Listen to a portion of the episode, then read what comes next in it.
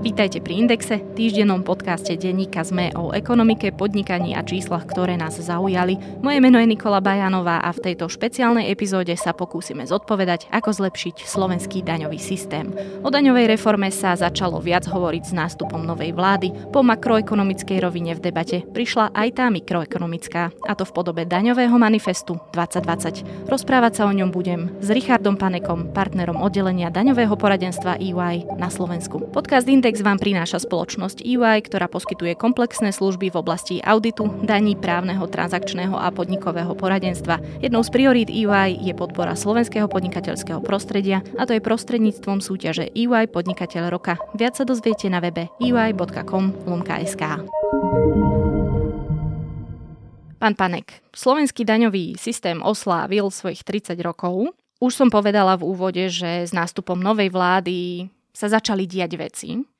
Tak teda aké a prečo sa dejú? Treba povedať na úvod, že ten nástup vlády bol komplikovaný kvôli korone. To všetci vieme. Tej vláde zabralo obrovské množstvo energie sa vysporiadať e, s týmto fenoménom. To znamená, že gro pozornosti išlo práve na protikoronové opatrenia. Vlastne popri tom sa rodil aj e, celkovo nový model nastavenia hospodárskej politiky vrátane daňovej, ktorý ešte nie je na svete tie prvé náznaky, ktoré tam sú, sú zatiaľ také skôr čiastkové opatrenia, ktoré my sme zaregistrovali. Sú tam um, dve technické novely daňovej legislatívy. Jedna je zameraná na DPH, tzv. bad debt relief. To je situácia, kedy podnikateľ predá výrobok alebo službu a ten uh, zákazník mu nezaplatí čo nie je eh, výnimočné. Uh-huh. A ten podnikateľ musí tak či tak odviesť tú DPH štátu a on vlastne cvakne z vlastného vrecka. Čiže toto vláda začala riešiť? Toto rieši ministerstvo financií. Je to zatiaľ podľa mňa krok dobrým smerom. Je to nastavené smerom na situácie, kedy ten eh, zákazník sa ocitne eh, v zložitej situácii. Myslím, že to je nastavené na konkurzné konanie alebo niečo také. My sme navrhovali, aby to bolo širšie, aby ich e, vlastne to bolo priateľskejšie k tomu, k tomu podnikateľovi, ktorý predáva. A tá druhá vec? Tá druhá vec sú CFC pravidla na fyzické osoby. To je vlastne krok, ktorý už predtým bol. Bol zameraný na právnické osoby. Teraz e, vlastne e, je to celkovo súčasťou širšieho a dlhodobého trendu, ktorý sa zameriava na zahraničné schránkové firmy. Tam ten proces je nezvrátiteľný v podstate či už OECD, Európska únia, ale aj lokálne vlády sa snažia vysporiadať s týmto a v podstate je tam nastavený pomerne prísny režim, kedy v situácii, keď e, slovenská fyzická osoba má vonku založenú firmu, to môže byť e, Cyprus, Luxembursko, ale aj Maďarsko, čokoľvek, a nie je tam nejaké dostatočné zázemie pre túto firmu, je to povedzme schránka, mm-hmm. tak vtedy vlastne bude mať slovenský štát páky na to, aby dodanil tieto aktivity alebo neaktivity, proste túto činnosť, ktorá sa tam deje, tak ako keby sa uskutočňovali na Slovensku. Sú to teda dve veci, čo z toho mikro makroekonomického pohľadu teraz, lebo nebudeme riešiť sadzbu dane, nebudeme riešiť základania a podobne, alebo že čo zdaňovať a čo nezdaňovať. Čo z toho mikroekonomického pohľadu by mala ešte vláda podľa vás urobiť? Alebo čo by ste vy ako človek, ktorý pracuje s daňami mnohých firiem, nie že vy privítali, ale čo by tí vaši klienti privítali? No, to bolo presne cieľom toho manifestu, uh-huh. na ktorom som sa teraz mal tú čest spolu podielať. To bolo 15 organizácií, ak sa nemýlim, ktoré to celé napísali a podpísali. Hej, no vlastne my sme sa snažili zjednotiť hlavne ten podnikateľský sektor, lebo my sme vychádzali z toho, že vláda bude pracovať na určitom spôsobe zreformovania vlastne ekonomiky vrátane daní a bude tam obrovské prílev tej komunikácie. Každý bude niečo chcieť tam zmeniť. Hej. My sme sa snažili zjednotiť tento hlas, e, keďže naozaj tí podnikatelia a jednotlivé odvetvia, každý môžu mať nejaké parciálne svoje veci, lebo iné veci riešia firmy, ktoré poskytujú služby, iné, ktoré predávajú rohlíky, iné, ktoré vyrábajú auta. A toto, sú, toto je vlastne agenda, ktorá najprv prebiehala medzi týmito inštitúciami. Naozaj tam bola intenzívna výmena názorov. Hej, my sme sa zjednotili. V týchto veciach je to odvetvie, sú vlastne tí podnikatelia jednotní. A toto išiel ako jednotný hlas smerom k ministerstvu s tým, že to prešlo aj tou komparáciou, lebo tam je dôležité si uvedomiť, že Slovensko funguje v nejakom priestore a my sme sa to snažili porovnať jednak s V4 a potom s Európskou 27. Vlastne dali sme dohromady materiál, ktorý toto vyhodnocuje. Vychádza vlastne z tých praktických problémov, ktoré tie jednotlivé organizácie a odvetvia majú. Hej, hej. Bolo ich veľa? No, bolo ich, bolo ich viacero. Je to ako keby ten pohľad s tou lupou alebo s tým mikroskopom do tej firmy. Hej, ten štát, keď nastavuje reformu a robí daňovú politiku a tak sa na to pozera úplne z hora a vyhodnocuje, že čo má zdaňovať a ako to má zdaňovať akým percentom má zdaňovať kapitál, akým percentom má zdaňovať prácu, e, majetok, či má zdaňovať sladenú vodu, lebo spôsobuje cukrovku a takéto veci. Ten náš pohľad bol znútra firmy. Či sú tam situácie, kedy podnikateľ, štát si pýta od podnikateľa daň aj vtedy, keď nič nezarobí. Aj to bola ako keby taká jedna z hlavných myšlienok, že aby sa zdaňovali zarobené peniaze. Hej. To sme vlastne rozoberali aj v našej prvej časti, ktorá sa venovala Loskery Beku. Áno. Určite odporúčam aj našim poslucháčom, ktorí sa dostali až k tejto epizóde, aby sa m, mm, prípadne vrátili aj k tej predošlej. No a teda presne vy hovoríte, že ste sa s mikroskopom pozerali na to, čo by tie jednotlivé firmy privítali.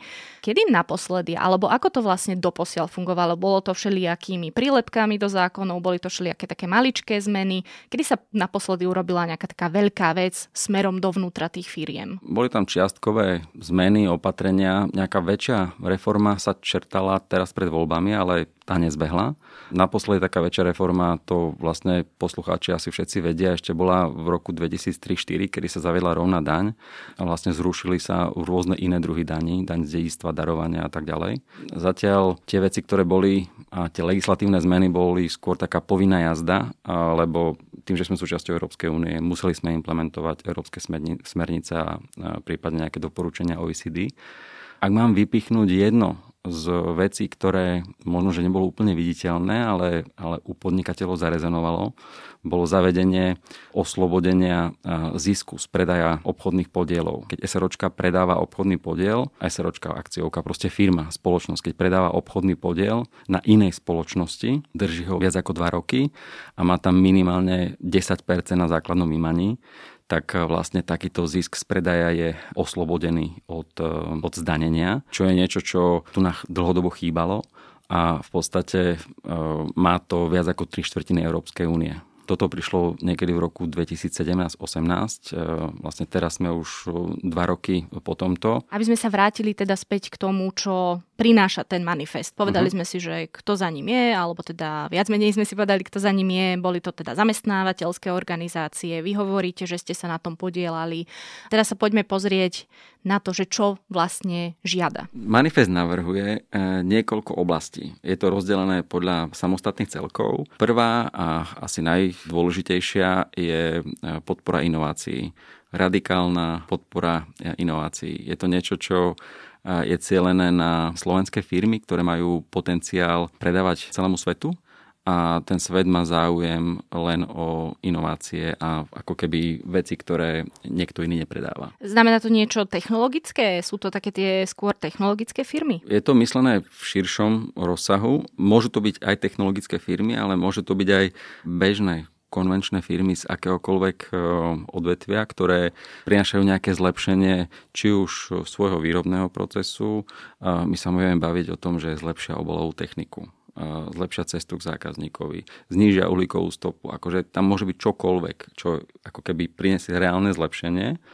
A vlastne my sme doniesli koncepty, ktoré fungujú zvonku a ktoré daňovo vedia pomôcť e, týmto firmám. A tá logika za tým je tá, že pre štát je výhodné tieto firmy podporovať, lebo pokiaľ oni prídu s niečím, čo je inovatívne, má to väčší potenciál uplatnenia vo svete tým pádom oni, ich trhom nebude slovenský trh, ich trhom bude Zemegula a budú viacej imunné voči rôznym krízovým vlnovkám a týmto veciam.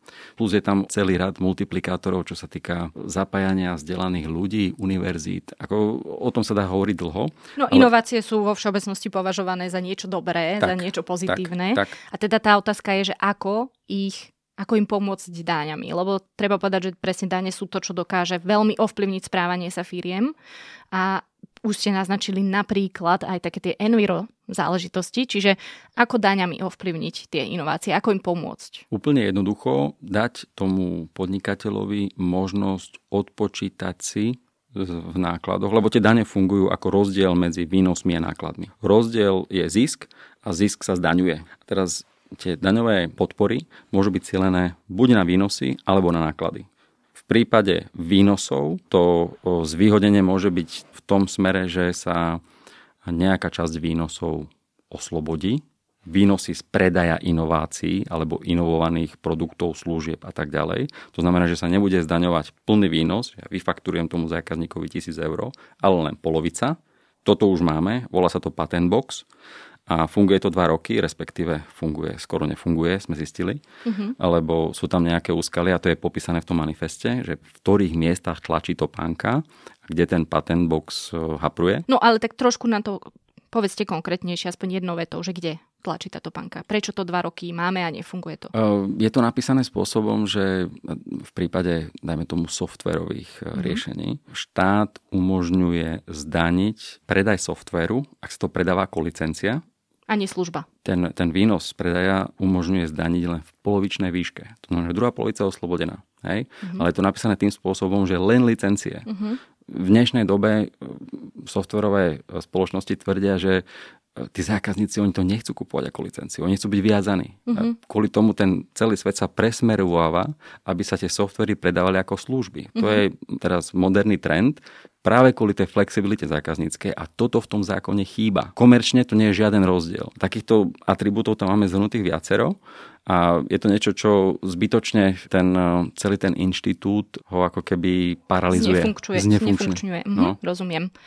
Dobre, a teda je ešte niečo, čo by bolo dobre urobiť, okrem teda toho patent boxu, ktorý máme? To bola strana výnosov, strana nákladov, takisto obohratá platňa, super odpočet, výskum, vývoj. To nie je žiadna novinka. Už to tu máme x rokov, má to viacero štátov. My sme momentálne v tomto lídri, máme v podstate až 200%. E, to znamená, že vy máte náklady, dajme tomu na e, laboranta alebo nejakého človeka, ktorý sa venuje tej výskumnej činnosti. Zoberiete jeho mzdu, uh-huh. ona je v nákladoch, raz si ju odpočítavate tým, že je zaučtovaná v nákladoch uh-huh. a ten super odpočet je o tom, že vy si manuálne daňovom priznaní ešte tú mzdu ďalších dvakrát odpočítate. A tým pádom ako keby vy máte tú mzdu toho laboranta odpočítanú trikrát. A matematicky to potom vychádza tak, že keď si to celkovo prepočítate, tak e, v podstate takmer až polovicu nákladov na výskum a vývoj týmto spôsobom dokáže preplatiť štát. Tým, že podnikateľ vlastne si to viackrát odpočíta, jemu vyššie vyjde nižšia daň, pokiaľ je Áno. v zisku, hej, pokiaľ je v strate, si to môže prenášať do ďalších rokov a tam je na to nejaký mechanizmus ale je to niečo, čo nie je škodlivá daňová praktika. Nezakazuje to ani Európska únia, ani OECD. To je to veľmi dôležité, lebo ten svet vlastne prešiel momentálne takým filtrom a pred pár rokmi múdri ľudia práve v týchto inštitúciách dali na papier veci, ktoré by sa nemali robiť. V súvislosti s medzinárodným zdaňovaním. Bavili sme sa o tých e,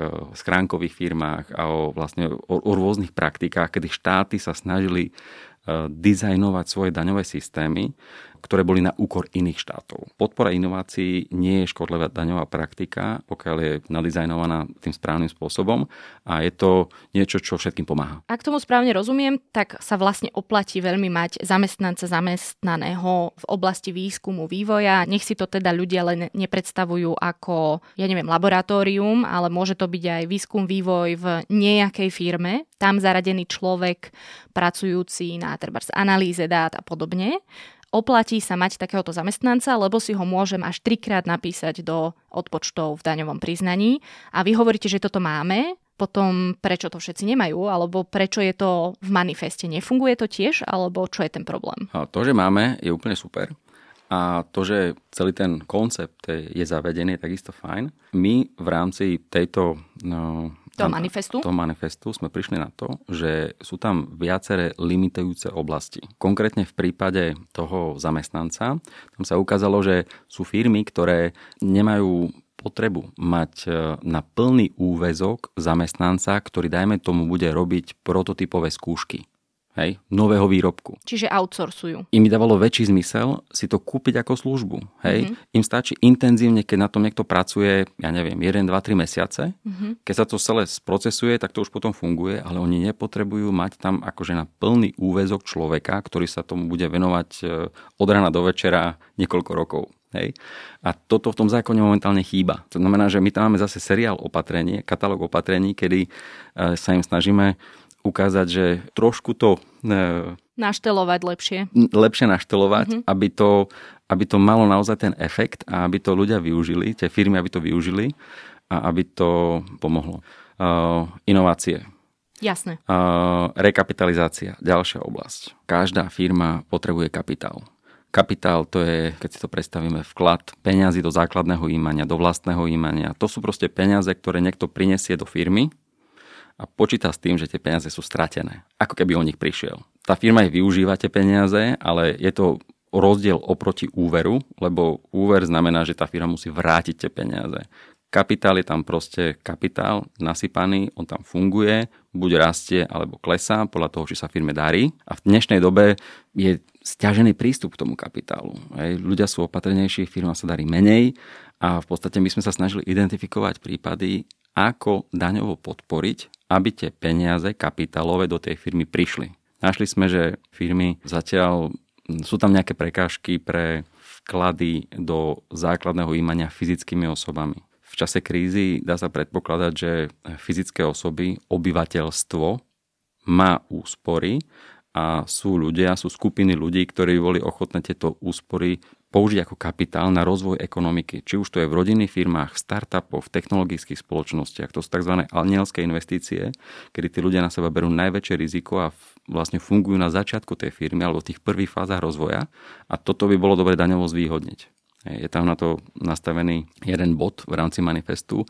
Druhá vec sú zamestnanecké akcie. Ďalšia veľká téma, ako vlastne podporiť tú rodinnú spoločnosť, keď má nejakých šikovných e, manažérov, či už v oblasti vývoja, alebo výroby, alebo predaja medzinárodného, tak je úplne bežné v zahraničí, že takíto ľudia pre zvýšenie motivácie dostanú podiel na firme. Je to trošku iné ako dostať mzdu. Je to iné.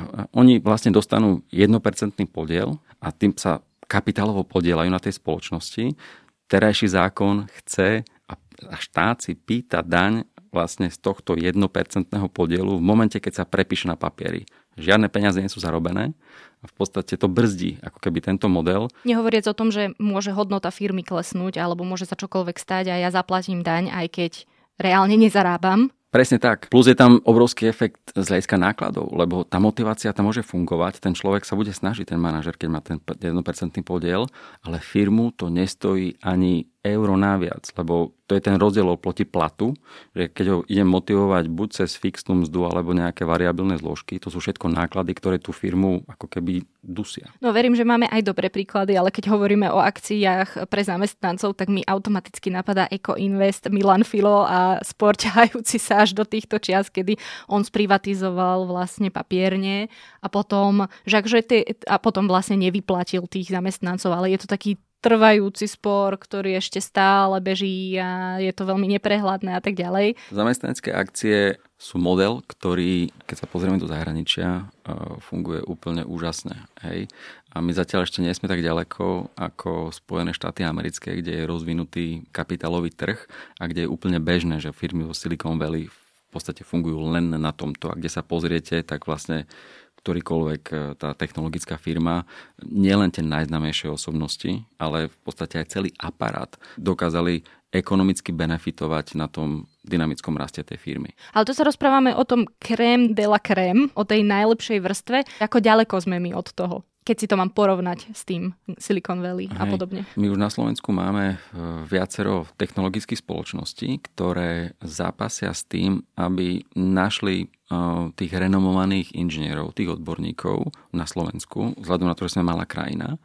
A keď potrebujú sem dotiahnuť človeka, ktorý prinesie naozaj tú potrebnú inováciu alebo to know-how, či už ide o vrtanie e, laserom alebo nejaké nové biotechnologické veci, ten človek väčšinou sem nepríde robiť za slovenský plat. On je zvyknutý vzhľadom na tú oblasť, kde pôsobí, on chce podiel na firme.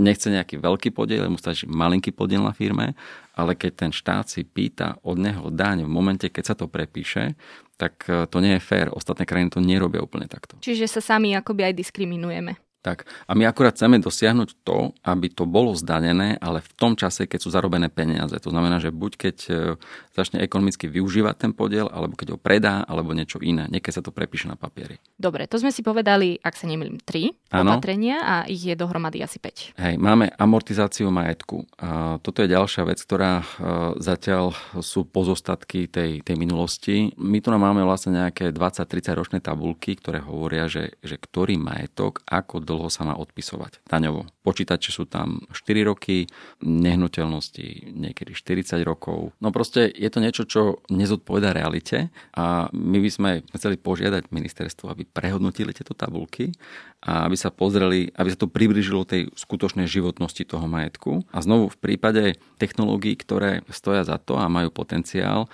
tak záviesť nejaké super odpisy. A dostať to rýchlejšie do tých nákladov. Tej firme to pomôže, lebo v podstate vie rýchlejšie otočiť tie peniaze a ľahšie sa jej dýcha. Aby bolo každému jasné, o čom hovoríme. Povedzme, vlastní firma budovu, ktorú si odpisuje 40 rokov.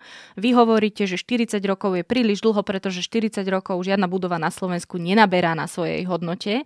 Musí prejsť keď tak nejakou rekonštrukciou. A toto ma zaujíma, že ja ak navýšim hodnotu tej budovy práve nejakou rekonštrukciou, prerábkou, veď to si dám tiež do odpisu. Hej, len zase čakáte 40 rokov, kým to dostanete do nákladov v momente, keď, e, keď to je sola technické zhodnotenie, vy vlastne k tej hodnote budovy, keď tam idete vymeniť okná, fasádu, nejaké vedenia, čokoľvek, tak vlastne vy to znovu prilepíte k tej budove, ale nedostate to je nová, nový rok nula. To je nový rok nula a vy sa čakáte 40 rokov. Rozumiem.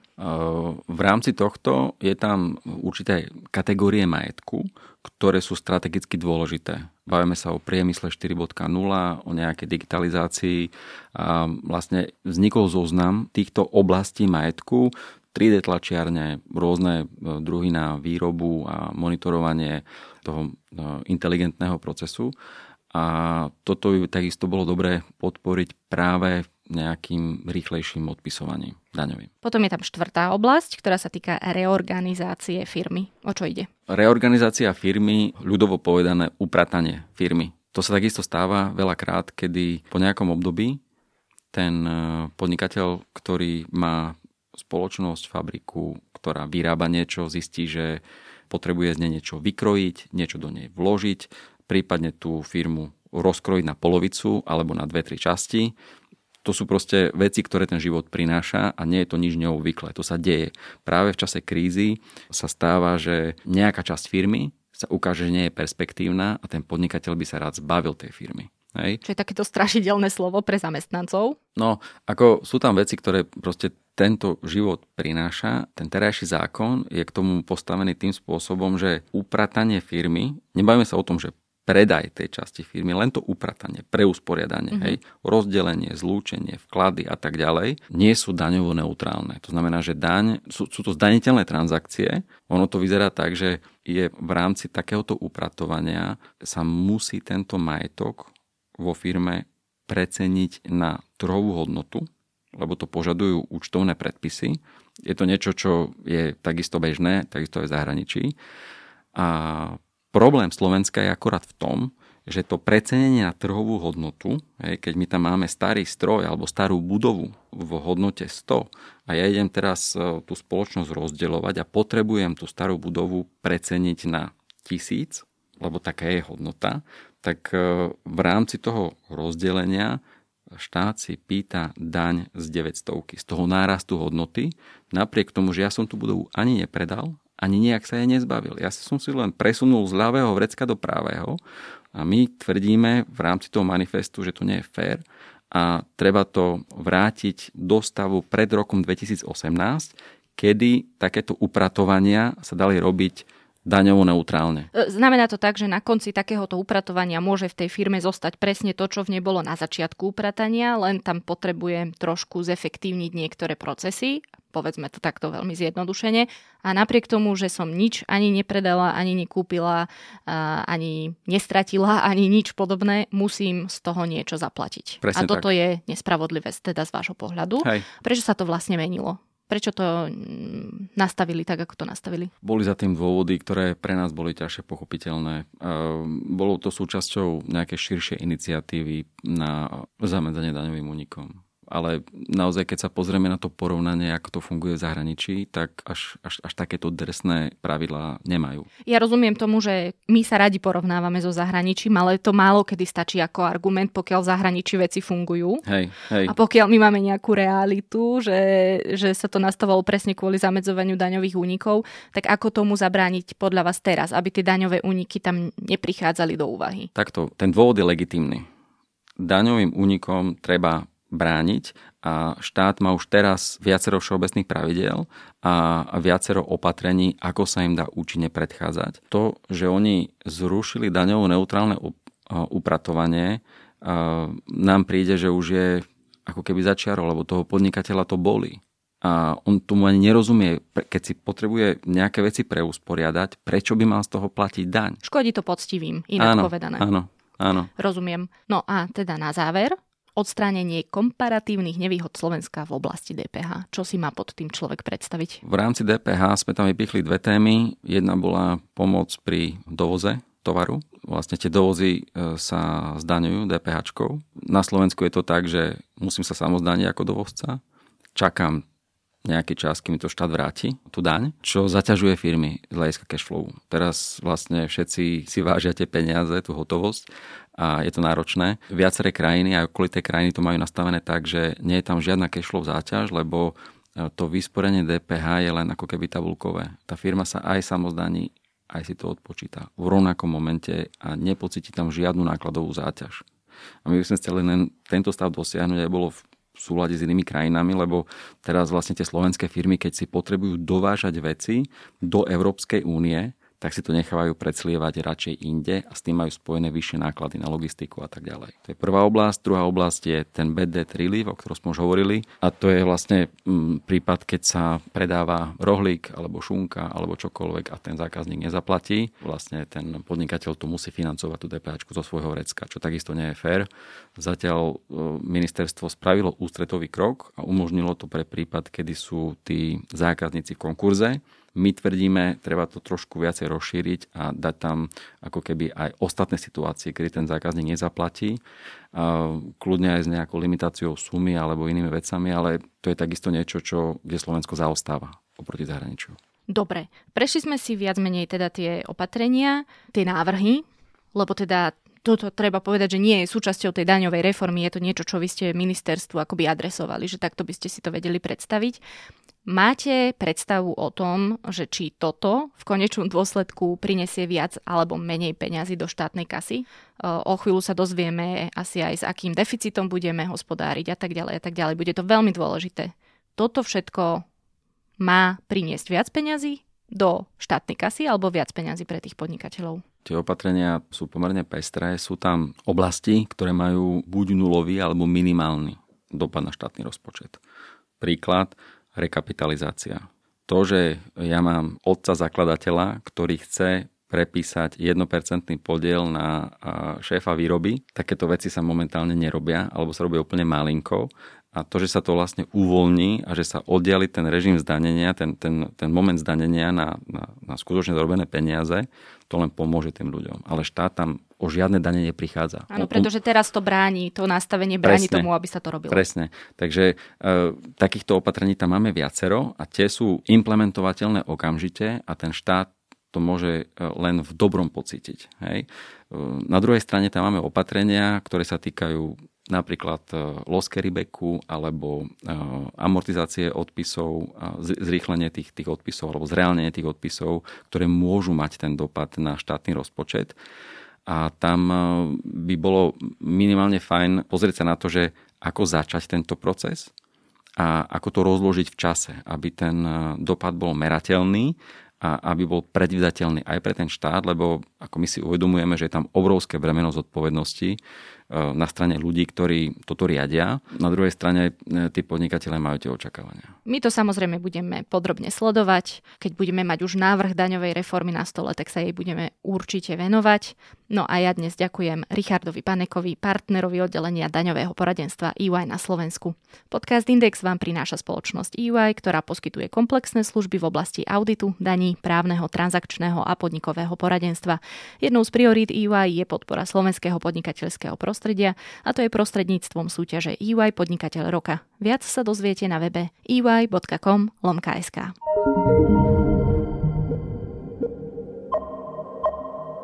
Podcast Index vychádza každý týždeň vo štvrtok. Prihláste sa na jeho odoberanie vo svojej podcastovej mobilnej aplikácii na platformách Google Podcasty, Apple Podcasty alebo Spotify. Všetky diely, ako aj odkazy na témy, o ktorých hovoríme, nájdete na adrese sme.sk lomka index. Ak sa vám podcast páči, môžete ho ohodnotiť. Ak nám chcete poslať pripomienku, môžete sa pridať do podcastového klubu Sme na Facebooku alebo nám napísať e-mail na adresu index.sme.sk Moje meno je Nikola Bajánová. Ja som Adam Valček.